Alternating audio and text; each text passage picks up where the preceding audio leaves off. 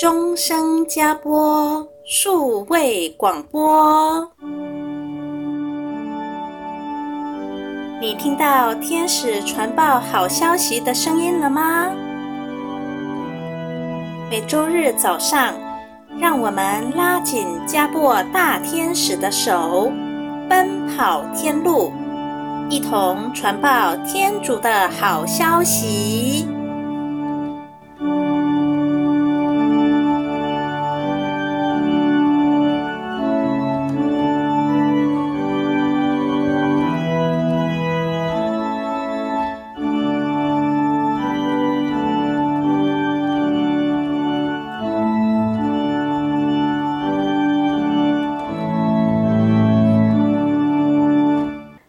亲爱的听众朋友，大家好，欢迎您来收听我们的终生加播 Podcast 节目，我是怡婷。上周我们的艾曼丽修女圣经神事录跟大家分享到，古代埃及人因着骄傲，所以想要把自己的国作加长，就更改了历法，并且也篡改王室的族系表，将这一切都刻在建筑物上，使得历史大乱。可是后世的人不加分辨，就把埃及人当成古老有智慧的民族去相信了。不过后来，耶稣也说出了埃及历法的错误之处。他也告诉法利赛人说，世界一直到当时一共是四千零二十八年，而当时的耶稣是三十一岁。然后我们也看到韩的后代。女暴君赛米拉米，她在巴比伦建造皇宫时虐待闪族的后代，于是末基瑟德这位天使就出现在赛米拉米的面前，要求这位女暴君准许闪族的萨马安赛人离开，而女暴君也受到了严厉的惩罚。末基瑟德先安排了三位萨马安赛人。在未来的巴勒斯坦地区开垦建造，他先规划好了许多地方，让这三个人去做预备的工作，而这就是在象征着将来洗者若翰要为耶稣来准备人心一样。莫吉瑟德他是属于天使团，他就站在总领天使加布和来福的对面。他被天主选为地方和民族的监督，天主要他传讯息给亚巴郎和其他的圣祖们。他早在塞米拉米之前的时代就已经去到巴勒斯坦规划准备，他完全是自己一个人独来独往。在洪水灭世之前，世界上并没有河川，而墨基瑟德他就带着一根很像光线一样。又长又漂亮的工具，去到世界各地开凿水泉，成为河流。尤其他在巴勒斯坦凿出了约旦河的源头。末基瑟德借着规划土地，就占有了巴勒斯坦许多的地方。首先，他在撒冷地区建造了一个像城堡一般的帐篷，这个帐篷区绿意盎然。是一个提供暂时居住的好地方，十分的安全，而且依山傍水。这个大堡垒有游廊，四周也有阶梯，就很像是阿拉伯孟索尔城堡的建筑形式一般。它的四角形地基是用石头做的，非常的坚固，以至于日后洗者若汉的时代都还看得到这些地基。而且若翰他也在那里建造了自己的小茅房，所以这个地方早在一开始就与圣喜圣事有关联了。而目前末基瑟德将这个帐篷先提供给那些他从巴比伦带领出来的闪族的后代居住。他在撒冷地集合所有的人民，并且教导他们。他慢慢地分发家庭到各处。定居在那三个撒马安赛人已经开垦好的各个不同的地方。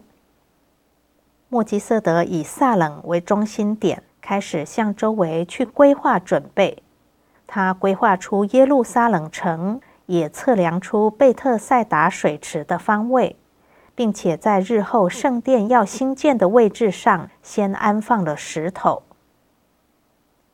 他也在约旦河的河床上放了十二块珍贵的石头。日后到了若苏厄的时代，天主要若苏厄带领以色列子民过约旦河的时候，司机们就是扛着约柜站在这十二颗石头上。过了约旦河之后，司机们再把这十二个石头带走，作为过河的纪念。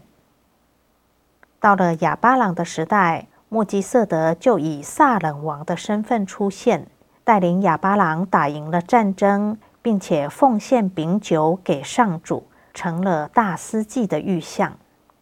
而奉献饼酒的地方是在耶路撒冷以南的一个山谷内。墨基瑟德不管在哪里工作或建造，都是为了安放未来恩宠的地基，使人能够注意到那些特殊的地方。而开始为将来要完成的事情预先做好准备。他在萨冷城集合分发了家庭与人民，使他们陆陆续续去定居在这些特殊重要的地区。下个阶段，我们继续来听闪族的另一批后代，也就是亚巴郎的祖先们，在别的地区发展的情形。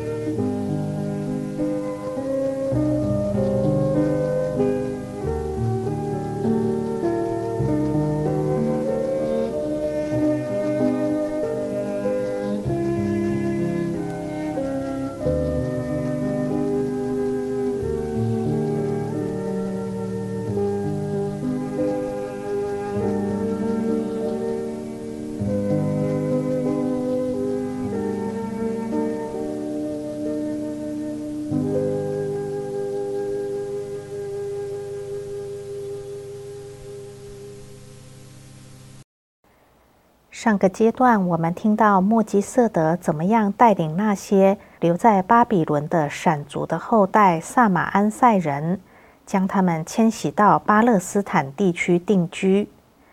那么现在我们要继续来看另外一批闪族的后代，也就是亚巴郎的祖先们，他们发展的情形。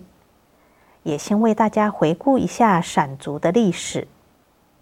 在天主用洪水灭世之后，由诺厄的三个儿子闪、含、耶斐特来持续传生人类的任务。可惜的是，含的后代越来越败坏，想要建造巴贝尔塔，而闪族不愿意参与，所以天主就分裂了巴贝尔塔的语言，并给了闪族的后代一个新的语言，就是希伯来语。大部分闪族的后代就往南迁徙了，可是还有一小群的闪族人继续留在原处，就成了萨马安塞人。而那些往南迁徙的闪族人，主要是由闪的后代厄贝尔带领。厄贝尔他生下了最有名的孙子，也就是圣经中所记载受苦的约伯。约伯他也是亚巴郎的祖先，在亚巴郎诞生的时候，约伯都还活着。约伯原是住在黑海以北的地方，他的皮肤是黄褐色的，长得高大有力，满面春风，比亚巴郎更为英俊。他为人和蔼正直又慈善，可惜其他的闪族的后代又有人继续背离了天主。开始崇拜星辰、偶像、受造物等等，只有约伯，他是始终对天主忠心耿耿的。他非常的纯洁，教导大家要对天主献上圣洁的敬礼。他经常的跟天主来往，而那个时代，天主也经常派遣天使来向人传递消息，所以就有两位像少年般发光的天使。他们穿着细长条的白长衫，束着腰，经常来与约伯交谈，安慰约伯。这两个天使也吃也喝。天使们批评约伯那些迷信的朋友和亲属们，因为当时他们制造了各种禽兽的形象来朝拜。于是约伯为了帮助他们，也就制造了一个全能天主像。他用金属打造了一个头顶发光的人形，手上捧着一颗地球，地球上画着一艘小船在波涛上飘荡。这就是在象征着天主用洪水灭世的故事。约伯常常向那些比较可靠的仆人提起这件事，他也在这个圣像前祈祷，向天主献上五谷的祭祀。可是，由于他的观念与同族的人不同，所以最后没有办法居住在这些人当中。他就往北迁徙，从高加索去到一个可怜的沼泽地区。在那里，原本就有一个落后的民族，他们的鼻子扁平，颧骨很高，眼睛比较小，而且都是穴居野处、被人遗弃的人们。他们靠着打猎、茹毛饮血的生活，不知道怎么样煮食东西，所以约伯来到以后，就教导他们怎么样煮饭、种植作物。人们非常的感激他，就帮助他挖地种田。大家都住在帐篷里。不久之后，约伯一胎生下了三个儿子，又一胎生下了三个女儿。他在那里到处耕作，很快就有了二十里的广大的土地。而当时那边还没有城市，就是在这个地方，他受到第一次的苦难，被巴比伦的女暴君塞米拉米劫掠了财物。天主允许魔鬼来考验约伯的忠诚，约伯分别住过三个不同的地方。每一次都有不同的灾难来袭击他，在第一次跟第二次之间有九年的平顺，而他住在第二处跟第三处之间也有七年的平顺，第三个住处以后有十二年的平顺。他从来没有完全的破产过，只是与他从前的环境相比之下，也实在是有天壤之别了。好在他始终都有足够的东西可以偿还他所欠的债。下个阶段我们就继续来看约伯所受的痛苦。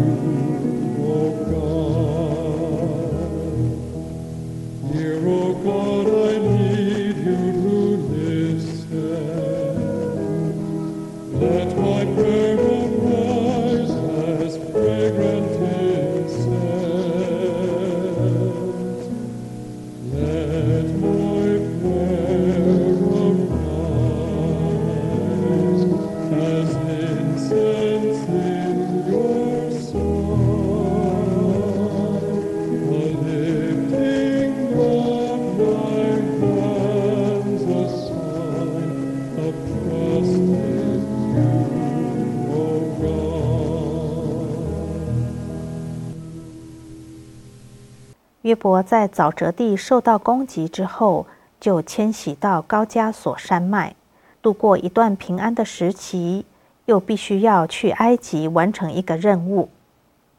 当时的埃及有许多的外来客，他们都成为了牧羊王国的国王，而约伯的任务就是把自己的一个女亲戚带去给其中一位牧羊国王当新娘。因此，他就带着丰富的礼品，大约有三十匹骆驼和许多的仆人随行着。到了那里，牧羊国王指定了马达莱亚地区让他居住。这个地方也就是将来圣家的居住地。约伯借着祈祷，赶除了马达莱亚周围许多害人的野蛮动物，而天主也启示一道泉水给他，他就在这个泉水的周围砌上了石头，用这些石头来进行祭祀，朝拜天主。而日后玛利亚在这里居住的时候，也发现了这口水井。天主在这里启示给约伯有关将来人类得救的神事，也让他看到自己将来所要受的许许多多的考验。约伯非常的勇敢，用强烈的热忱接受了这些考验，并且同时他也大声疾呼，去攻击当地埃及人的迷信的行为。当时埃及人有一种活人祭献的习俗。就是将一个有牛头的可怕神像烧得通红，然后再把活生生的孩子放在这个极烫的神像的双手上，当做祭品。经过约伯的大声疾呼，最后这些活人的祭献也都被废除了。可是约伯受不了这种迷信的环境，于是他又开始迁徙。回到了自己的出生地黑海以北的地方。在这时，第二个灾难来了，他的子女全部都过世了，而他就在往南迁徙，去到耶里哥城的正东方。当地的人由于约伯的正义和学识渊博，他们都非常的爱戴约伯。于是约伯在这里一帆风顺，又成了富翁，也建筑了城市。过了十二年平安的日子之后，第三次的灾难又来到。约伯得了非常严重的犬热病，从头到脚长了许多的毒疮。但是他以无比的明智和含忍接受了这场灾难，之后又完全的康复，生了许多的子女。经历了这些苦难考验，后来约伯就将自己的故事口述给两个最亲信的仆人，让他们写在树皮上，写作《约伯传》。从此以后，这些故事代代相传，一直到哑巴郎，而且后来亚巴朗的媳妇黎贝加的学校里，这些故事被当作是必须学习的课程，目的就是在教导人。要在所有的考验之下服从天主，而约伯传的课程是所有的克纳罕人都要学习的。后来，约伯传继续流传到雅各以及他的儿子古圣若瑟这里，并由古圣若瑟带到了埃及，给日后的以色列子孙。后来，以色列子民受到奴役。梅瑟就重新编排了《约伯传》，删除掉里面一些细节难懂的地方，用来扶持当时在埃及受苦的子民，以及准备日后旷野流浪的日子。就这样，《约伯传》支撑了以色列子民。可是到了撒罗满的时代，又将它重新改编，并且省略了更多的部分。萨罗满还添加了许多自己的东西进去，以至于《约伯传》不再是一部完全真实的历史了，而成了梅瑟和萨罗满合作之下的圣经版本。有关圣经里一些句子的记载，应该这样子去理解：当仆人们连续跑来报告噩耗给约伯的时候。这是在指上一个灾难都还没有从人的记忆中淡化之前，第二个灾难又来了。还有有关魔鬼在天主的儿子们面前控告约伯的这一段，应该要这样去理解：就是当时魔鬼也经常幻化成天使的模样出现在人的面前。这些魔鬼假装的天使，他们去挑拨约伯的亲戚，所以这些坏亲戚就开始攻击约伯，毁谤他说：“因为他富有。”所以要做好人是很简单的，所以他不是真心的在侍奉天主。